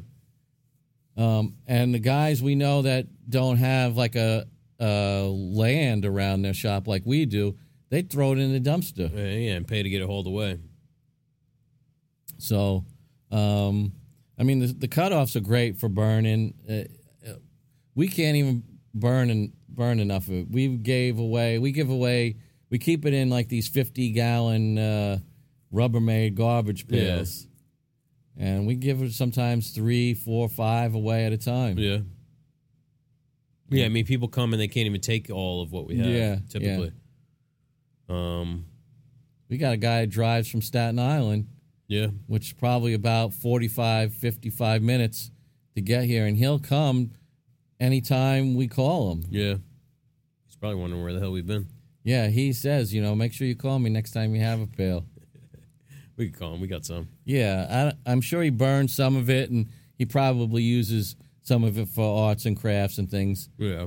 I've that's another thing. In the past, I donated it to like, uh, not old age, like senior places where they do things like, Like turn center. pens and Oh, hmm, things like that. that's cool. Yeah, um, which it's which is nice, but the hard part is when it becomes another job to yeah, like, like I, I don't want to go over there and drop it off. right, It's nice, exactly. but It, it, we don't. We need to just get it out of the shop. right. I want somebody quickest. to come and take it and like sweep when you're done. Yeah, yeah. Not helping you carry it to the car. Yeah, because like even this That's guy, we had somebody wanted to come get it and they couldn't get down the driveway. yeah, Remember that? Yeah, yeah. Um, so what's nice about Bill when he comes and get it, now we learn we just have to put it down at the edge of the driveway. That way he can come and get it. We don't have to stop what we're doing to chat with him or anything like Yeah. that. And it's great for both of us. He loads it up and doesn't feel like he has to, you know, spend time with us, and we don't have to stop our workflow. Yeah. So that's a, that's a good uh, good pairing there. All right, this, this is Nearing the end here. yeah. Uh, got another one here from Carlos, Velociraptor on Instagram. What milling and acclimation process do you recommend when building in the garage? Mm, Sort of a similar question to one we've had uh, in the past couple weeks. yeah, that's. I mean, I'm guessing he means like An garage, unconditioned garage, with no heat and all that other stuff. There's not much you can do. I mean, Just take it slow. That's Yeah. all I would say. yeah, um, because as soon as you go into a you know a controlled environment, that's when the changes are gonna, you know, any changes that will occur will occur then. Yeah, yeah. There's only so much prevention you can really Mm-hmm. do. Yeah. You know, you you could uh, going slow is going to help you keep your wood flat for the time being, Right. While you're working with it, but it's definitely going to move once you get it into whatever space it's going to be in. if you're working with hardwoods, you know, traditionally, that's how all these things were built. I would stick to the tried and true methods of building that Pocket screws. not pocket screws. like look back to what people were doing Yeah. in the 1800s and the You know, early 1900s. Shiplapped backs, so, you know, solid shiplap backs. Mm-hmm. You know, frame and panel, panels and doors. Right, things that allow for movement without the piece imploding. There's furniture that's built hundreds of years ago that's still serviceable today. Yeah. Because it was done in that fashion and they didn't have air conditioning. The problem we'll run into now is that we do have air conditioning Yeah. and these things went into a house that was equally unconditioned for the Mm-hmm. most part. But you know, antiques survive and they're basically in the conditioned space, so they've learned to acclimate Yep. um, so Jeff's recommendation is the best one, I think. Go slow, and uh, I think mine comes up a good second. You know, stick to some tried and true methods of building and and acclimation and all those other things that go into making a piece of furniture in a in an uh, unconditioned space. Yep. Um, we got our question of the week here. Yeah, it's a biggie. Yeah, so we're gonna cover this on the Patreon. If you want to um, hear us answer this question, you got to join the Patreon. So sorry about that. Um, this comes from Danny, Danny Snyder, and his uh, he's one of our patrons. His Instagram is Danny Snyder Guitarista on Instagram. Ooh, he plays uh, guitar and organ in the band Combo Tezeta. Oh, that's the guy. well, Yeah, yeah, we have his record. Yeah, I, I swear you guys probably ran into one another back in the day because he's out in, in San Francisco. So, Yeah. um, here's Danny's question: Dear Jeff, we'll read it here. We're not we're not going to answer it till the Patreon. Dear Jeff and Rob, here in California, we have lots of hundred year old bungalows. I love them. With single pane, double hung windows, many of which are rotting. Occasionally, I get asked to replace them, and my usual response has been to go to go to the salvage yard or refer them to an outfit that specializes in replacement sashes. But as my woodworking skills and tools have advanced, I decided to take on the challenge of making them for a few of my best Wow. customers. Because I don't have a decent table saw, only a job site portable one, I came up with an alternative method to cutting the joinery. Instead of the traditional mortise and tenon, I just cut the profile on the long edges and the cope on the rail ends and use dominoes in conjunction with epoxy to join the pieces. It's not as robust as tenon as a tenon. It's sorry, it's not as robust a tenon as a traditional one, but I'm hoping the epoxy applied to the entire joint as well as to the dominoes themselves will compensate.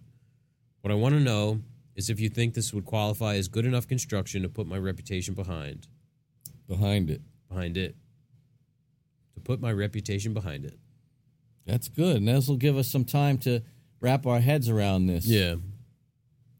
So the question of the week is one that we uh, you know, we want to elaborate on, so we'll uh we'll give it a full, you know, 20 30 minutes on the on the Patreon. Yeah. Well, unless we digress. Well, that's bound to happen too. What'd you think of the beer, the Mind Oh, yeah. Haze IPA? I, I liked it because I mean I really I finished it about two thirds of the way down the, the first page. yeah, it was good. It uh, could have been a little more bitter, I think, for an Mm. IPA. Okay. Pretty low on the bitterness scale for an IPA, I'd say, especially for a West Coast company like Firestone. But yeah, I liked it. Easy drinking. Definitely didn't taste like six point two percent or whatever the hell it is. No. I'm gonna say I you know I don't really know the the characteristics that like an IPA should have and that sort of thing. That bitter, piney, yeah. or tropical fruity kind of I'm bitterness. this was the um I don't want to say it in a bad way, the blandest of the the fruit Mm-hmm. infused IPAs that we had. Yeah. Like it didn't it didn't jump out, but that wasn't such a bad thing, especially after last week where we had that really complex Oh God, I forgot about coffee, Blech. vanilla. I, I kind of cinnamon. felt queasy for like the rest of the night. After Yeah. that. Um, so this was a nice change of pace where they didn't go overboard and, and it was more subtle. Yeah. That's the word I should have used. It's much more subtle and it's it's uh you know, off the table flavorings. Yeah. But I liked it. No, Yeah. yeah, definitely good. Yeah. Bet there's more up there. Yeah. All right. So we'll thank everybody for yeah. uh Thanks for, tuning in. listening and uh, supporting us. See you next week for episode 42. 42.